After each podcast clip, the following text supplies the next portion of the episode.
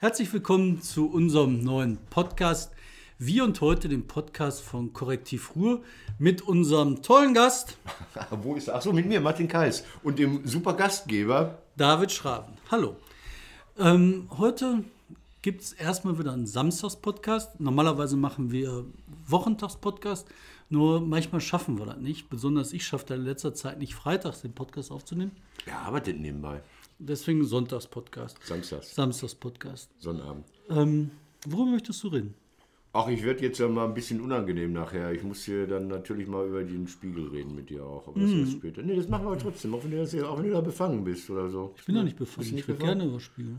Ja, über diese letzte Woche Samstag da, dieses Mülheimer Gerne. Hausgeschichte. Verstehe ich nämlich nicht. Überhaupt kein Problem. Nee, das ist aber zwischendurch. Nein, aber vorab, ähm, weil, weil ich keinen eigenen Punkt habe. Wir haben doch schon kurz drüber geredet, über den Bang-Boom bei der SPD. Martin Schulz. Martin Schulz. David Schraven, das sehen diejenigen, die es hören, leider nicht. Der ist ja schon im Schulz-Look. Also oben wenig.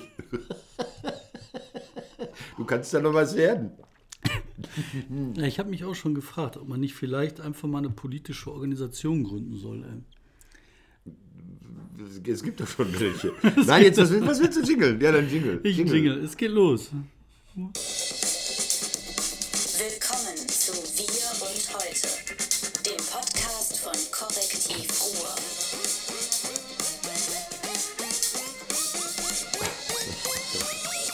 Bam! Man hat mir gesagt, der Schraven soll nicht versuchen, im Rhythmus den Kopf hin und her zu biegen.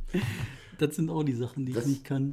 Ich auch nicht, aber bei mir fällt es nicht auf. Achso, wir haben nur Hallo gesagt. Ja, Martin Schulz, Martin Schulz, Martin Schulz und Guido Reil passt da auch leider rein.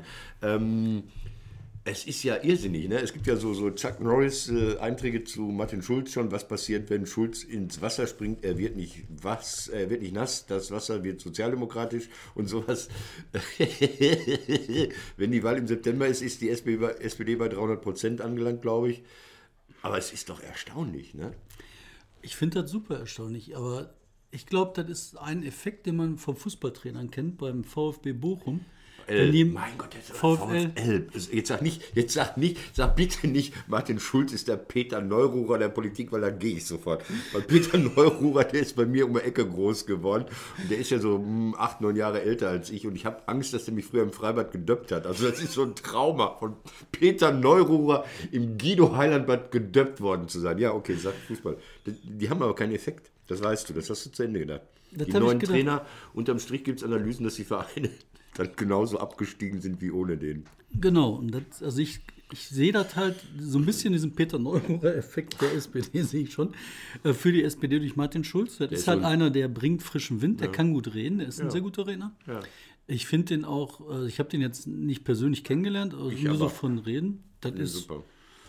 Sympathischer Mann. Und der hat ein paar den Herz am rechten Fleck und sagt auch mal unangenehme Dinge, finde ich alles gut. Aber ich möchte da noch eine Sache Ja. anmerken. Ich auch. Der hat halt im, im Europaparlament eigentlich ziemlich nicht im Fokus der Öffentlichkeit gestanden. Der hat halt nicht. Aber doch, aber, Entschuldigung, aber doch äh, äh, für Europaverhältnisse erstaunlich. Also äh, seit Schulz hat man dieses Ding noch wahrgenommen in Deutschland überhaupt. Doch, gebe ich dir recht. Aber ich meine halt nicht im Fokus gestanden, der wurde halt nicht auseinandergenommen. Nee. Und auseinandergenommen heißt halt hier, äh, nimmer diese Rolle ähm, in der Finanzaffäre zum Beispiel. Nimmer die Rolle von Schulz in der, äh, als es mit Juncker losging, da mit diesen ähm, mit den Steuerbescheißereien, wo halt ein Untersuchungsausschuss eingesetzt werden sollte, den äh, Schulz verhindert hat. Also ich glaube einfach, es ist nicht so, dass das nur der Heiland ist, da werden auch Probleme kommen. Ich finde das aber auf jeden Fall gut, dass der das macht, weil ich glaube, äh, mit Gabriel hat das nie im Leben funktioniert. Ich finde gut an dem, also mir ist das jetzt egal, äh, Helmut Thoma, der Wurm muss dem Fisch schmecken und nicht dem Angler. RTL. Ähm, Weil Populismus auch im demokratischen Gewand möglich ist. So, und ich glaube, wenn man diese erste Umfrage, was ja nur so ein leichter Trend ist, die CDU hat verloren, liest, da muss man mal genauer hingucken. Wer mich richtig verliert, ist die AfD. Also die CDU hat 3% angeblich verloren. Es war Deutschlandtrend, äh, ARD, glaube ich. Und äh, die AfD hat auch 3% verloren. Aber 3% von 15 zu verlieren, ist was anderes als 3% von 35 zu verlieren. Das geht ihnen richtig an den Arsch. Und ähm, der langsame Abstieg von Guido Reil, mit dem ich ja immer noch auf Facebook befreundet bin, oder er- erst seit einiger Zeit befreundet bin, weil ich einfach denke, armes Kerlchen, wenn du demnächst am Ende bist, ich bin für dich da. du müsstest auch für ihn da sein. Da ist äh, Prosper Haniel, ich bin IG Mhm. Bergbau. Ähm, also denen geht es den geht's an den Kragen. Und denen wird, du hast lange darüber geredet, wie gefährlich die AfD der SPD hier im Ruhrgebiet werden kann. Ähm, und da wird der Schulz denen abgraben. Auch wenn es keine neue Politik gibt. Der war ja auch als erstes wo? In Wanne-Eickel am Mittwoch. Das ist klug. Ja, Da passieren viele kluge Sachen. Also ich meine, vielleicht ist das ja auch so, dass viele von diesen Gefahren, die beschrieben sind, erkannt sind und dass Gegenmaßnahmen Genau. kommen. Ne? das ist ja oft so. Ja, trotzdem schwierig. Du wolltest noch was? Du wolltest was. Du wolltest Ich habe jetzt gesagt, ich finde, ich habe über Schulz geredet und dann ähm, ähm, habe ich hier stehen, Guido Rall ist auch nur einer von 4000 Genossen. Das, das vergisst man. Ich, ich kann den nicht mehr sehen. Ja? Jeder Journalist, der wieder AfD, ach, dann gehen wir doch mal zum Guido Rall und der sagt wieder, die haben den Anschluss verloren, alles scheiße, früher besser und dann kommt er mit Leiharbeitern und was weiß ich, hat er alles irgendwie. Und irgendwann wird er merken, dass seine AVA, heißt die, glaube ich, diese Arbeitnehmervertretung, einfach nur lächerlicher Anhang ist und dass er die überhaupt nicht interessiert. Also die AfD interessiert sich nicht für euch. Aber das wird er irgendwann mal merken und dann tut ich weiß nicht, ob er mir leid tut. Arme Sau wird er irgendwann sagen. Also, hast du das Interview in der Zeit gelesen? Da war ein total schönes Interview mit, also nicht mit Guido Reil, sondern ein total schönes Interview ähm, mit so einem Sozialforscher über die Linke. Mhm. Also junge Linke. Nicht alte Linke, junge Linke. Ja, die Also so gern Leute, gegen die- Israel demonstrieren. oder? Nein, nicht die, nein, um Gottes Willen. Die sind, ah, nein, da will keiner drüber nachdenken. nein, über ähm, so politisch engagierte junge Leute. Ah, okay. die halt ähm, im linken Spektrum sich engagieren. Ähm, so normale junge Jusos, so Leute halt. Ne? Und das fand ich ganz interessant. Die haben halt ähm, da dargestellt in dem Interview, dass die Leute sich halt vor allen Dingen für die Gleichberechtigung von allen Minderheiten engagieren. Das ist eine coole Sache, ja. Aber was ich interessant fand, es gibt ja auch eben äh, Probleme von Leuten, die halt hier in der Unterschicht sind. Ja. Und früher war das so, wenn die Linken sich engagiert haben, dann haben die halt im Prinzip immer das Grundthema gehabt, ähm, ähm, Emanzipation der Benachteiligten. Die Benachteiligten waren Emanzipation der ähm, Unterschichten, Emanzipation der Minderheiten. Und jetzt ist das Thema der Emanzipation der Unterschichten eigentlich ausgesungen. Das wird nicht mehr gesungen von denen, sondern immer irgendwelche Minderheiten. Also meinst du so Das Spezialminderheiten, so Transgender Genau, mit so ein, Migrationshintergrund und, oder genau irgendwie? so was. Ne? Und das wird immer detaillierter, immer kleiner, immer ähm, abgefahrener, verzweigter, man kommt nicht mehr mit. Und das finde ich schon, weil du gerade sagtest, ne, ähm, das ist nicht, ne? wenn die das noch reinkriegen von der SPD, Mhm. dass sie halt da den Umschwung schaffen und sich angucken, okay, was ist mit den Postboten, die halt durch die Gegend fahren? Was ist mit den Leuten, die einen Mindestlohn Mhm. beschissen kriegen, ne? die halt ähm, die 8,50 Euro auf dem Papier stehen haben, aber in Tatsache 2 Euro verdienen? Ja. Was ist, wenn die die Leute mal richtig äh, vertreten können? Ne? Ja, das ist immer die Frage. Ich glaube, der, der, Erfolg von, von, Schröder war ja der, dass er die quasi damals 98 schon aufgegeben hatte und diese neue Mitte erfunden hat, wo er dann gesagt hat, damals war das ja so, die haben, glaube ich, festgestellt, die Menschen, die unten sind, die gehen eh nicht mehr zur Wahl, komm, äh, vergiss sie, ja, machen wir irgendwie, erledigen wir mit. Äh, jetzt haben ja die äh, Folge der AfD auch damit zu tun, dass die Leute, die vorher nicht zur Wahl gegangen sind, auf einmal wieder wählen gehen. Da ändert sich einiges. Ich weiß nicht, komm, Ja. ich bin auch nicht so wach. Ich habe hier meinen Vorspann, habe ich jetzt hier, meinen Vorspann habe ich jetzt hier abgearbeitet. Du kannst wieder jingeln. Ja, komm, jingle wieder, oder? Ja, wir jingeln jetzt Dann die Top 3. Die wichtigsten Nachrichten, die coolsten Nachrichten der wichtig. Woche. Was hier im Hintergrund bimmelt, ist mein Handy. Ich habe nämlich, äh, das bimmelt die ganze Zeit die letzten Tage. Das Wichtigste der Woche. Top 3. Unser Blinklicht ist gar nicht, die ganze Sendung ist ungültig. Ich muss mal eben aus dem Bild laufen, um Gottes Willen. Das ist da oben im Regal. Irgendwas läuft hier, hier oben. Hallo, Entschuldigung. Das ist, boah, David. Ey Leute, ihr müsst wissen, wir haben gerade 6 Uhr morgens. Ja. Wir sind für euch aufgestanden Jetlag. um 6 Uhr morgens Ja. mit Jetlag. Ich bin aus New York eingeflogen. Ja, und ich aus äh, Recklinghausen Süd. Ja. Wieder mit der Bahn, die heute ohne Schienenersatzverkehr auskommt. Nee, das ist nicht das Wichtigste, was ich habe. Also, ähm, das könnte man sagen. So, so der, der Bruder sagt ja, er sei ja so der, der, der Müll, Müllsammler äh, des deutschen Feuilletons. Ich sammle ja auch den Müll im Nahbereich ein. Es gibt, ich will mal ein paar Bewegtbilder zeigen. Es gibt so einen wunderschönen Imagefilm, äh, den halte ich mal in die andere Kamera, genau. Den sehen jetzt, ich mache den ohne Ton, ne? sonst müssen wir GEMA bezahlen nachher noch. Man sieht da wunderschön ein Fachwerkhaus, dann sieht man wieder Drohnenbilder, kann auch keiner sehen. Man sieht Wasser, man sieht das Gebäude der Fernuni. Es ist der neue Imagefilm der Stadt Hagen. Und gleich grinst uns auch der smarte Oberbürgermeister EU, da, Olaf, Erik Olaf Schulz, heißt auch Schulz. Ist aber nicht der Schulz-Effekt. Ich glaube, die haben den schon ein bisschen über. So, die machen so einen Imagefilm, ich weiß nicht, wer sich den angucken soll, Investoren in Hongkong und sonst, ich nehme es mal wieder raus. Komm, das reicht. So, ähm, und das Lustige an diesem Imagefilmchen ist, dass die so erstmal wieder schaffen, jede Peinlichkeit mitzunehmen. Also die Stadt Hagen stellt dann vor ihr Theater. Das Theater ist quasi in Auflösung und Abwicklung. Man hat ja da die Mittel gekürzt, daraufhin äh, ist nicht nur ein äh, Intendantenwechsel nicht gelungen, also man hat versucht, die Stelle zu besetzen, klappt nicht. Ist das Theater drin. Dann zeigt man die Volme-Galerie, das ist so ein schäbiges Einkaufsding. Das ist mittlerweile nur noch Durchgang vom Parkplatz, äh, vom Parkhaus in die nächste Galerie, die direkt nebenan ist. Die steht zu zwei Drittel, nein, zum Drittel leer, glaube ich. Die BDR hatte Drehverbot letzte Woche. Da, die, wird da auch gezeigt. Da ist ja Als Imagefilm, wo dann gezeigt wird, wie geil das ist. Ja, aber nur von außen. Aber, aber jeder weiß, das Ding ist am Bröckeln. Ne?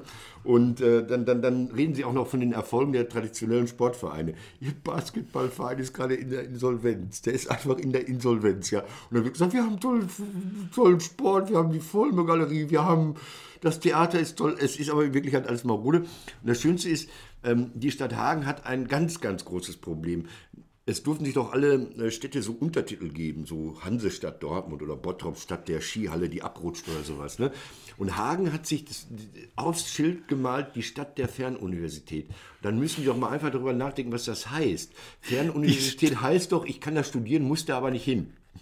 Und das würde ich mir nie als, als Motto für meine Stadt geben. Also Hagen, ein misslungener Versuch einer Stadt. Ich habe mal irgendwann gehört, ähm, dass innerhalb NRWs Hagen die Stadt ist, die ihren eigenen Bewohnern am wenigsten gefällt. Also die kriegen die schlechtesten Noten von den eigenen Bewohnern. Selbst der Duisburger sagt, ich lebe gerne hier. Nur der Hagener sagt, und wenn ich nach Iserlohn muss. So. Also kann man sich mal angucken. Hagen Imagefilm. Es ist unglaublich. Aber ich, ich finde es ich auch dann fast schon wieder zynisch, Hagen jeder weiß, dass das Theater dabei ist, abzukacken. Also es sind Leute, gute Leute geflohen und dann hat man versucht, eine Intendantin zu installieren. Die war auch schon gewählt und dann hat sie kurzfristig wieder zurückgezogen und sagt, hey, unser Theater. Aber das ist das Problem vieler Städte, die es nicht hinkriegen. Komm, Ich, ich Kleinigkeit. Aber Nein, ist ist, so. ist überhaupt keine Kleinigkeit. Ich finde, das ist ein Grundmuster von vielen, vielen Ja. Gegenden hier im ganzen äh, postindustriellen Raum. Das sind diese Städte, die halt versuchen, nur dicke zu tun, aber nicht erkannt haben, womit sie Genau. sich etablieren können. Und dann bleiben die halt in diesen alten Mustern verhaftet, kommen mit so einer Vollme-Galerie, die gar nichts mehr bringt. Weißt du, wenn die zeigen würden, ey, wir haben hier Leerstände, hier kannst du bauen, du kriegst bei uns die Dinger für umsonst, komm rein, bau was, mach was, tu was. Ne? Weißt du, dann mir, schaffst du mir jetzt auch auffällt, äh, jetzt ohne dass ich Werbung machen will, wir machen ja beim Geieramt die Aktion, dass wir jeden Abend äh, Gäste aus einer anderen Stadt da haben. Und dann werden die bedichtet. Und dann, dann fragen wir das Publikum immer, was fällt euch ein zu? Und denen fällt einfach nichts ein. Also äh, zu essen Gruger gerade noch. Und, und, und zu Böhnen, da kann einem auch nichts einfallen. Außer, was fällt dir zu Böhnen ein? Kick. Kick, und Woolworths. Darf ich mal so eine Idee verbreiten? Ich verbreite mal eine Idee. Ne? Soll Guck ich mal, mitschreiben? Ich muss mitschreiben. Ne, mitschreiben all- für alle. Die ist jetzt kostenlos für alle Politiker dieser Welt. Ne? Ähm, wenn ich mir so, eine, so nicht so eine Stadt hätte wie Hagen, ne? weißt du, wo du halt eigentlich nichts hast. Ich, das letzte Mal, als ich in Hagen war, da haben die irgendein Hochhaus gesprengt. Das war geil. Das wird sogar live im Fernsehen übertragen, ja. Ja, so ein Buff weg, ne? Und das ist ja ein Symbol auch für eine Stadt, so Kaschepper. Jetzt muss ich dich leider unterbrechen. Die Stadt Mal, die hatte mal einen Planungsdezernenten, der war Sprengmeister. Da dachte ich, das ist Selbstironie. Der hatte das in seiner Biografie stehen. Die hatten Probleme mit dem, der ist auch weg vom Fenster. Und stand im Säckler, hieß er, glaube ich. Sprengmeister. Da dachte ich, das ist Geil. eine Stadtplanung. So, Das ist geil. Jetzt. Hagen, Ja, letztes Hagen. Mal. Also, da war ich da, da haben sie das gesprengt. Und jetzt ähm, versuchen die halt noch weiter so zu tun, als wäre es wie früher. Weißt du, wenn die halt kommen und sagen so, hier, wir haben Ruhr, Grün, äh, Festung, äh, industrielle Dinge. Nee, Leute, wenn ihr doch so runter seid, dann nehmt das doch als Chance. Ja. Was habt ihr denn, was wirklich geil ist? Ihr habt Freiräume, ihr habt Räume, wo nichts ist, ihr habt irgendwie eine Struktur, wo man trotzdem Strom aus der Steckdose kriegt. Ne? Wenn ihr wollt, dass da Leute kommen und sich ansiedeln und was machen, gebt denen einfach Gelegenheiten. Sprich, lasst die rauchen, wo sie wollen. Sagt denen, ihr könnt hier bauen, was ihr wollt. Sagt denen, ihr könnt hier ein Unternehmen machen, was ihr wollt, kommt hier rein.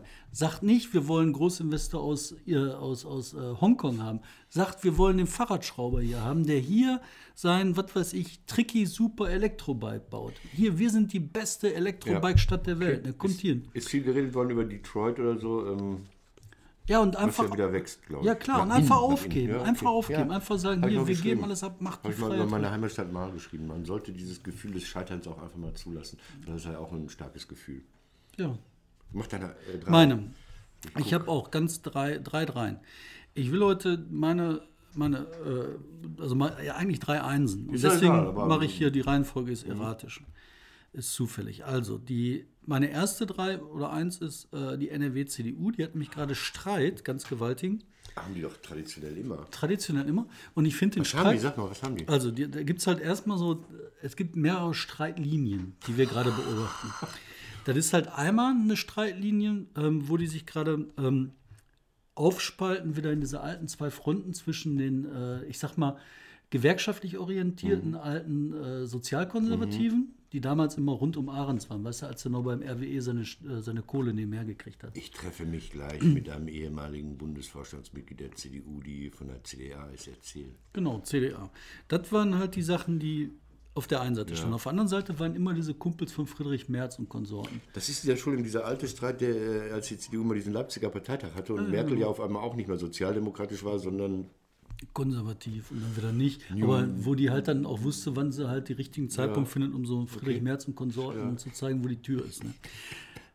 Und das ist halt diese Sauerland-CDU. Man sagt immer, das ist wirtschaftskonservativ, aber Ja. ich glaube das ehrlich gesagt nicht. Für mich ist das so ein Ding, was viel mit Machtblöcken zu tun hat. Wer hat da welchen Machtblock, wer kann sich wie durchsetzen. In diesem Falle geht es darum, dass du halt eine Gruppe hast, die sind so Nationalkonservative. Ähm, das sind so Typen, die wollen halt dieses äh, Merkel-Ding mit Offenheit, mit äh, Transparenz, mit äh, Internationalität wollen die nicht haben. Die wollen halt quasi im Sauerland wieder ihr Schützenzelt haben und da sollte auch nichts anderes geben. dazu sage ich dann ja im Geierabend auch ab und zu, der Sauerländer hat ja nichts gegen Fremde, er heiratet neuerdings zur Not auch außerhalb der eigenen Familie. Aber auch noch nicht sehr lange. ja. Ja, und das, das ist halt spannend. Und das bricht gerade auf. Und ich glaube, da geht es halt ganz stark um die Listenaufstellung. Und der zweite Konflikt, den es da gibt, der sehr stark ist, jetzt Parteitag, wann ist Münster?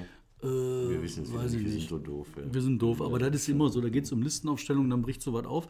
Der zweite äh, äh, Linie, die es gibt, ist halt bei denen in der Altersstruktur. Die Alten, die Jungen. Ja. Und die haben auch diese Erneuerung, kriegen die nicht ordentlich hin. Und das ist, glaube ich, der Hauptgrund, warum der Armin Laschet so schwach ist.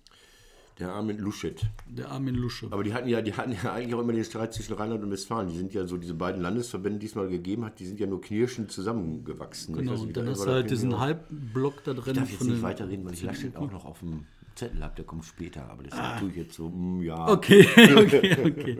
Gut, dann das war mein Ding. Dann mache ich meine zwei. Meine zwei ist äh, der letzte Spiegel letzte Woche, Bodo Hombach. Ähm, der ja hier, äh, wir sitzen hier in Essen, darf ich das sagen, in den geheimen Studios und hier in der Nähe ist ja eine Broststiftung. Die ist so sehr in der Nähe und die Broststiftung ähm, hat ja auch dieses Korrektiv angestoßen, finanziert und steht dahinter. Also wahrscheinlich auch gedanklich dahinter. Die ja nur einfach nur Geld draus, macht immer. Ähm, jetzt hat der Spiegel letzte Woche eine uralt Geschichte ausgegraben. Ne- Nein, das ist ein Bodo Hombach besaß einmal ein Haus. Ich finde das Haus scheußlich. Es gibt Bilder von. Ich habe eins. Soll, darf ich Spiegelbilder hier hochhalten? In Recklinghausen gibt es so ein Wohnprojekt von so gestandenen Sozialdemokraten. Das ist die Rote Burg, wo man so, so halb zusammen wohnt. Das sieht genauso aus. Es sieht einfach scheiße aus. Dieses Haus von Bodo Hombach. Äh, wie kriegt das da? So. Ähm, ja, das ist so Klinker mit äh, Versicherung, äh, Nebenstelle Mülheim Ost oder was. Ähm, vor Jahren gebaut, Bodo Hombach fand das schön, ich hätte es nie schön gefunden. So, und dann schalten wir wieder um. Das ist äh, ihm irgendwie über den Kopf gewachsen, das passiert mal, war sehr teuer, und dann hat er es verkauft. Und jetzt kommt der Spiegel mit der Geschichte, dass die Brost Stiftung dieses Haus gekauft habe. Und dann macht man ein Gewese mit Nebensätzen und Nebenfluren und da wäre einer und einer hat mal gesagt und ich habe gehört, auf einmal ist der Rocker, also so, da kommen auch irgendwelche Rocker, weil der Rocker auch in Hannover den gleichen Anwalt hat, der einen kennt, der mit Bodo Hombach schon mal Kaffee getrunken hat. Das ist wirklich für mich die Ebene dieser Geschichte. Ne? So. Ähm, da gibt es auch viel so, so das ist ja das ist so, so, so, so ein Zeug. So, so, so. Man hat behauptet, das, was nicht in Ordnung gewesen sei. Da steht aber nicht äh, drin in diesem Artikel des Spiegel, was jetzt zum Beispiel an den Vorwürfen justiziabel festgehalten wurde und anscheinend nichts. Ne? Ich finde den fürchterlich, den Artikel. Und was ich am, am, am blödesten an diesem Ding finde, ist, die Brost Stiftung hat ein Haus gekauft für 475.000 Euro, was angeblich viel mehr wert ist. So, das kann ich doch, doch dieser Stiftung nicht vorwerfen. Also wenn, wenn die ein Schnäppchen gemacht hat, ist doch super. Ich sagen, cool, habt ihr cool gemacht. Punkt. Wo, wo ist das Problem? Ich verstehe das nicht. Ich verstehe das nicht. Ich habe früher immer von, von, von deinem Buddy, er ist ja ein Buddy, unterstellen wir, ist ein Buddy von, von Bodo. Ich habe ja immer gedacht, das ist einer, der auf der anderen Seite steht, so auch, auch innerhalb der SPD. Also Schiss vor ihm habe ich nicht gehabt, weil ich nicht in der SPD bin.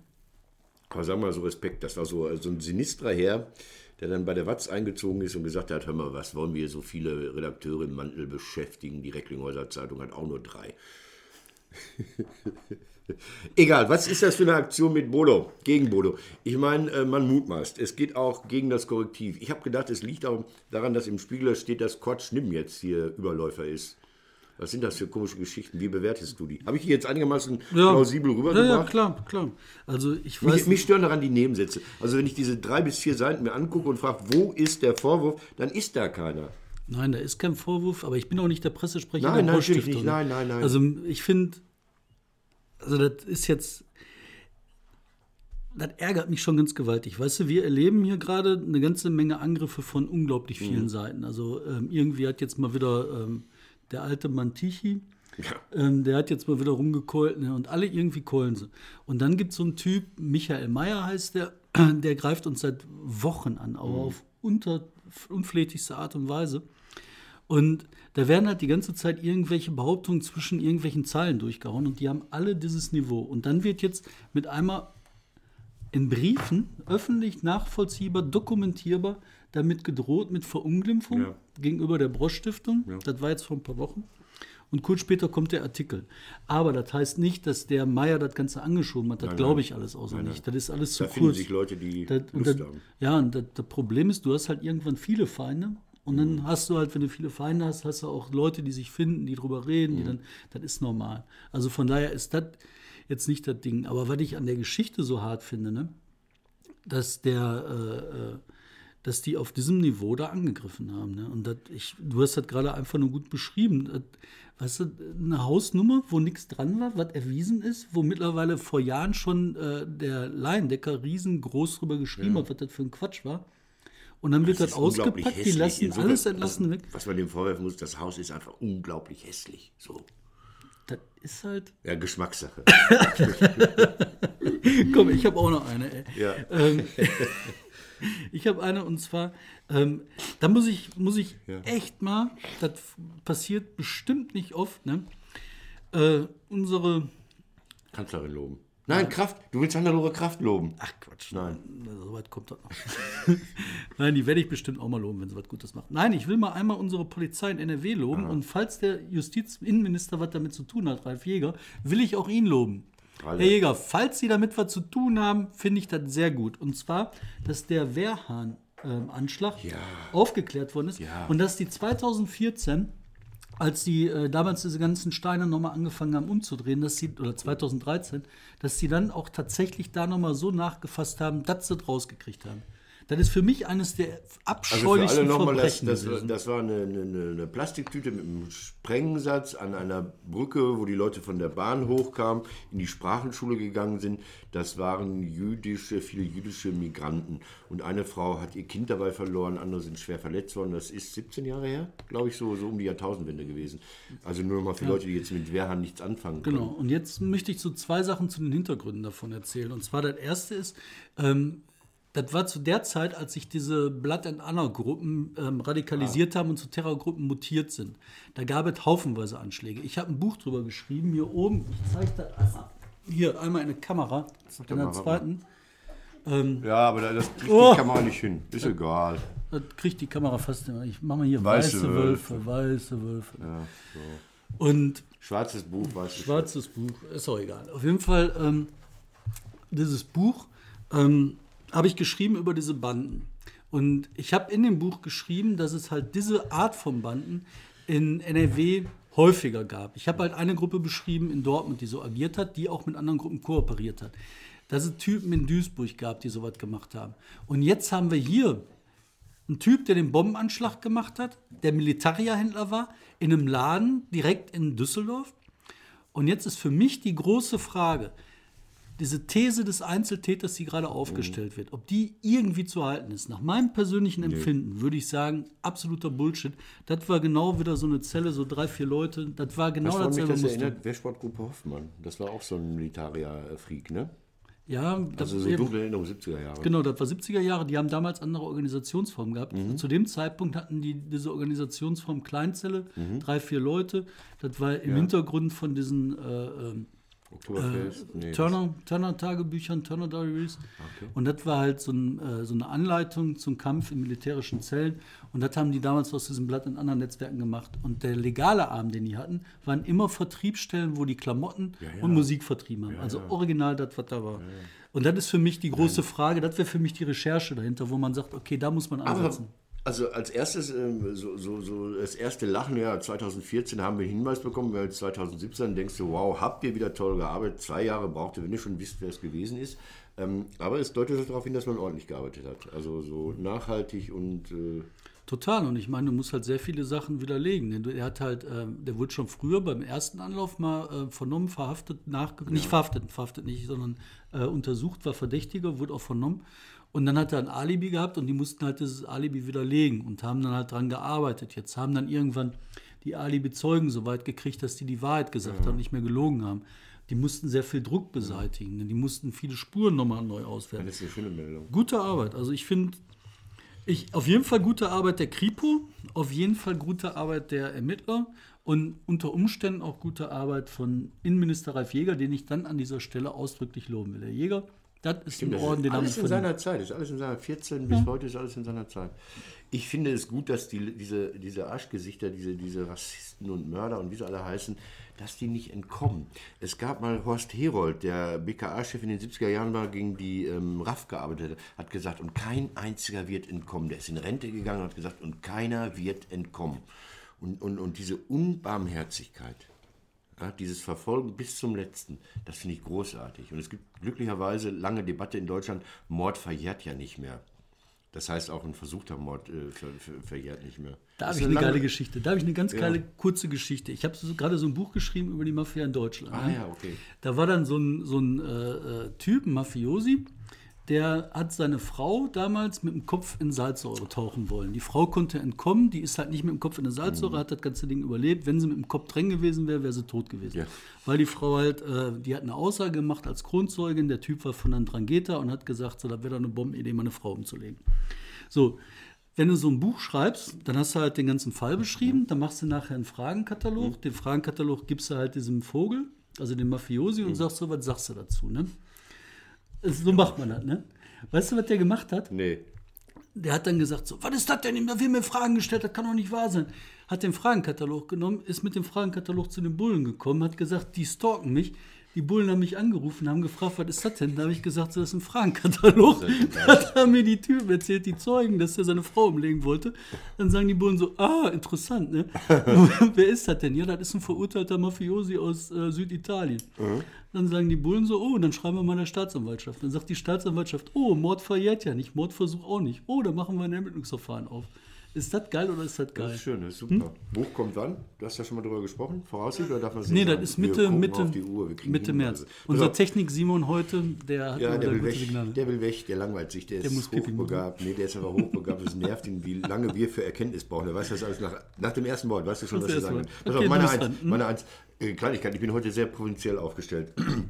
In Recklinghausen gibt es eine neue ordnungsbehördliche Verordnung über Aufrechterhaltung der öffentlichen Ordnung. Das Ding heißt wirklich so.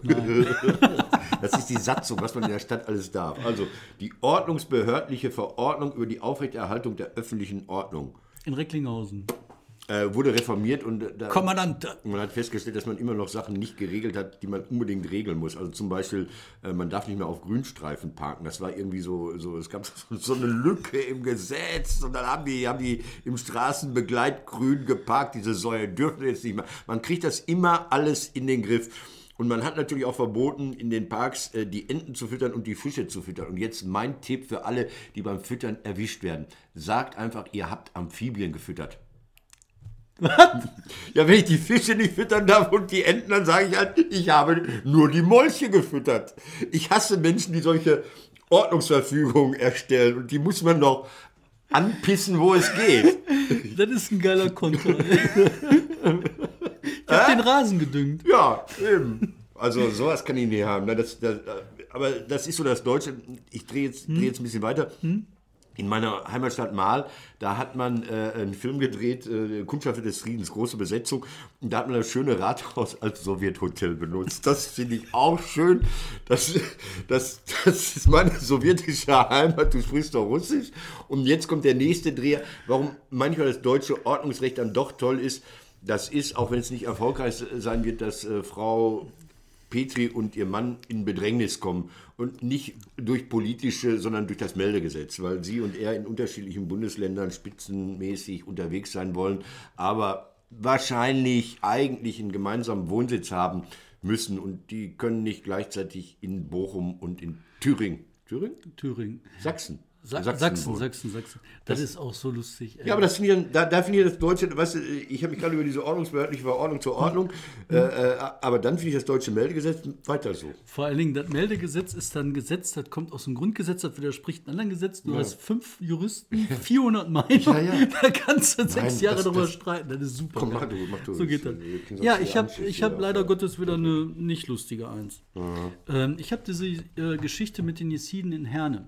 Ich erzähle kurz den Fall. Ja. Da war eine Klopperei auf dem Fußballplatz. Ähm, eine Mannschaft, eine Jugendmannschaft, Kindermannschaft. Ähm, die konnten sich über irgendeinen Freistoß nicht einigen oder sowas, man weiß es nicht. Und dann haben die sich angefangen zu beschreien. Da waren halt die auf der einen Seite Libanesen, auf der anderen Seite Jesiden. Jesiden ist so ein Glaube, ähm, der ist jetzt nicht muslimisch, irgendwas anderes. Ich kenne mich mit Glauben nicht so aus. Also ich, für Darf ich mich gibt es so den richtigen und den falschen und das andere sind die Evangelien. Das sind die falschen, ja. Das sind die falschen. Äh, nee, du, ist, äh, also, Jesid kennt man nicht, aber wer Tim Thaler gelesen hat, und ich habe Tim Thaler gelesen, der kennt die Jesiden, weil James Krüss ein großartiger Mensch gewesen sein muss, sich damals schon mit dieser Minderheit beschäftigt hat und die unglaublich nett fand. Worum glauben die denn? Oder woran? An irgendwas. Weiß nicht, erzähl Gott die oder Geschichte, Feuer erzähl die oder so? Geschichte weiter. Nein, ja, ja. egal. Auf jeden Fall glauben die an irgendwas. Und dann waren da halt äh, Libanesen, wobei man jetzt aber auch nicht weiß, ob die Libanesen Libanesen sind oder ob das Kurden sind, die im Libanon waren oder man weiß es alles. Also das sind andere halt. So, und dann haben die einen, die waren wohl Muslime, die haben dann gebrüllt, die Jesiden sind Ungläubige. Dann haben die wohl zurückgebrüllt, fickt euch. Dann haben die anderen gesagt, jetzt kriegt ihr ein paar eine Fresse. Und dann haben die sich alle wunderbar auf dem Fußballplatz verhauen. Ne? Also jede Menge Leute. Also ich würde mal grob schätzen, so 100 oder so. Aber damit hat es nicht aufgehört. Das war nicht das Ende. Dann ging die ganze Klopperei weiter. Die Bullen sind, also die Polizei ist irgendwann gekommen, hat gesagt, komm, jetzt ist mal gut hier, jetzt ist Fußball zu Ende. Dann sind die nach Hause gegangen und die wohnten mehr oder weniger in so einem Häuserblock. Und dann ging Das die. ist so ein Block, der aussieht wie LEG oder wie Terra oder sowas. Also Ja, genau. ich weiß es jetzt nicht, aber so sieht er aus. So sieht das, er aus. Dann kann man sich was So vorstellen. 50er Jahre Block, Ruhrgebiet, grau. Mhm. Ne? Und im Winter pff, richtig schäbig grau. Und im Herbst so. Und jetzt, jedenfalls, da waren die dann. Und dann ging die Bedrohung weiter. Die ging so weit, dass die Jesiden, 50 Familien, ihre Klamotten gepackt haben und aus einer Stadt geflüchtet sind. Mhm. Die Klopperei auf dem Fußballplatz finde ich scheiße passiert. Dass eine Klopperei so eskaliert, so ein Hass so Mhm. eskaliert im Ruhrgebiet, dass Familien aus einer Stadt flüchten, finde ich ein unfassbares Ding. Ja. Da muss der Staat sowas von einschreiten. Ja, Wenn du sagst, es gibt keine No-Go-Areas. Mhm. Für Jesiden in dieser Stadt in Herne gibt es aber zwei No-Go-Areas. Sachen dazu. Äh, d- Das eine ist, die müssen sich auch an den Staat wenden. Also der kriegt das nicht, nicht unbedingt mit, weil, weil weil Die waren beim Staat. Ja? Ja, die waren Okay. beim Staat, die waren bei der Polizei, haben gesagt, wir werden bedroht. Bitte beschützen Sie uns. Okay. Und der, äh, äh. Die haben dann gesagt, ja, wir kommen mit dem Auto vorbei. Also das ist meine Eins. Okay, gut, äh, die No-Go-Area im Ruhrgebiet ist gefunden. Sie existiert für Jesiden in Herne. Und jetzt kommt, Nee, nee, ganz kurz, ganz kurz, noch zwei Sachen. Erstens, ähm, in Gladbeck, Schlägerei, Fußball, da wird der Bürgermeister angegangen. Lynchpraxis hat ein türkischer Sportverein in Gladbeck vorgeworfen, ihm und den Landtagsabgeordneten. Die haben versucht zu schlichten, das eskalierte, es wurden türkische Fahnen gehisst, es wurden Flaschen geworfen, man hat sie beschimpft, Stadtmeisterschaft, Fußball, Hallenmeisterschaft.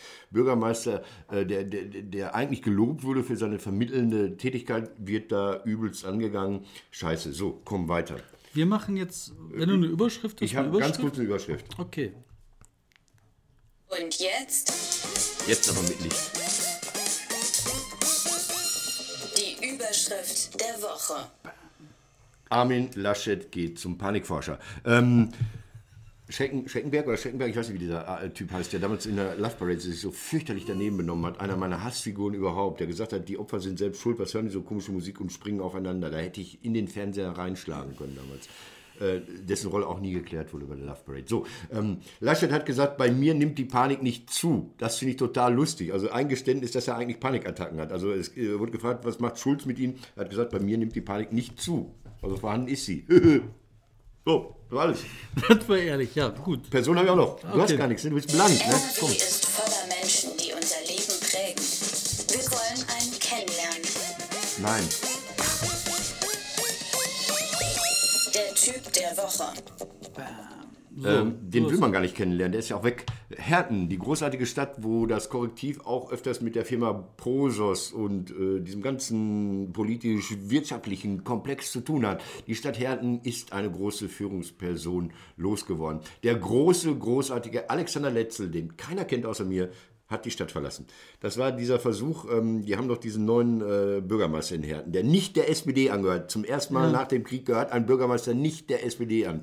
Der gehört deshalb nicht der SPD an, weil er auch so, hey, ich bin's, ich mach mal easy. Äh, Fred Toplak heißt er, ne? So, ähm, so, ein- so, ein- so ein Kleinunternehmer, der jetzt, hey, auf die Kacke haut. So. Ähm, und die SPD hatte da so, ein, so, ein, so eine Werbetafel dagegen gesetzt. Also die hatten so, so, so einen Typen, Alexander Letzel, der das Problem hat, dass er mit seinen 2,3 Meter drei oder so, wie groß er ist, so, so körperlich nicht weiß, wo er hingehört. Und dann, dann gab es immer so Bilder in der Zeitung, das sah immer so aus wie so ein Pappkamerad, den man so mitgeschleppt hat und dann an den, an den jeweiligen Infostand gestellt hat. Der Typ ist ja nur abgeschmiert und jetzt ist er verschwunden. Das Lustige ist, ich war am Montag beim Neujahrsempfang der SPD. Ich habe mich mit Mike Groschek ausgesprochen, mit Mike Groschek, der ein bisschen beleidigt war, erzählt ihn andermal. Und ähm, da fragt ihn, wo ist denn der Letzel? Der ist ja immerhin noch stellvertretender Bürgermeister, er kriegt richtig Geld dafür. Man hat ihn wohl seit Wochen nicht mehr gesehen und jetzt legt er alle Ämter nieder und redet von seiner, seiner großartigen wissenschaftlichen Karriere, die er anstrebt. Er ist Lehrbeauftragter, jeder weiß, da kriegst du 30 Euro die Stunde für, das machst du, also das ist keine Karriere, das macht man, aber das ist keine Karriere. Der geht weg. Also ähm, die SPD zieht da einen Schlussstrich in so einer kleinen Kommune, die aber wieder typisch ist, weil die SPD hat ja in vielen dieser kleinen Kommunen im Ruhrgebiet irgendwann mal den Anschluss verloren. Also da, da sind die Strukturen aufgebrochen und weggebrochen. Im Kreis Recklinghausen ist das sogar in Recklinghausen, in Euerkenschwick, in Herten, ich weiß nicht, wie sie alle heißen. Und äh, das finde ich einfach interessant. Der ist weg und der, das, das, Was macht er denn? der zieht mit seiner Frau nach Bonn. Ne. Der ist ja Forscher, der ist ja, der will jetzt Professor werden, hat er gesagt. Aber er hat, man wirft ihm vor, dass er eigentlich quasi gar nichts tut, so um die 1800 Euro im Monat dafür bekommt und dann nicht zum 1.2., sondern erst zum 1.3. zurückzieht. Naja, Naja, naja. ja, irgendjemand muss ja den Umzugswagen bezahlen. Ja, ich. Weg mit Schaden. Weg mit Schaden. Ich äh, möchte noch einen kurzen Ausblick geben auf Ja. die kommende Woche. Oh, Ich möchte mal was ankündigen für die kommende Woche. was passiert? Kommende Woche fangen wir nämlich an mit unserem großen, großen, großen Schulprojekt. Wir wollen die Schulfehlstunden in NRW rausfinden. Boah, Alter, viel Vergnügen. Viel Vergnügen. Aber dazu die nächsten Tage mehr. Wir danken euch. Der Podcast ist zu Ende. Und zu lang wir gewesen. sind zu lang wir entschuldigen gewesen. uns. Die letzte Minute ist ungültig. Aber wir sind frei. Ich kann könnte jetzt, wir könnten jetzt, du kannst nach Hause gehen, wir könnten auch noch eine Stunde weitermachen. Ich krieg den Zug noch. Ich bin ja wieder mit dem Zug. Es gibt keinen Schienenersatzverkehr mehr, es gibt wieder Züge. Ja. Und gerade waren die ganzen Borussia Mönchengladbach-Fans im Zug.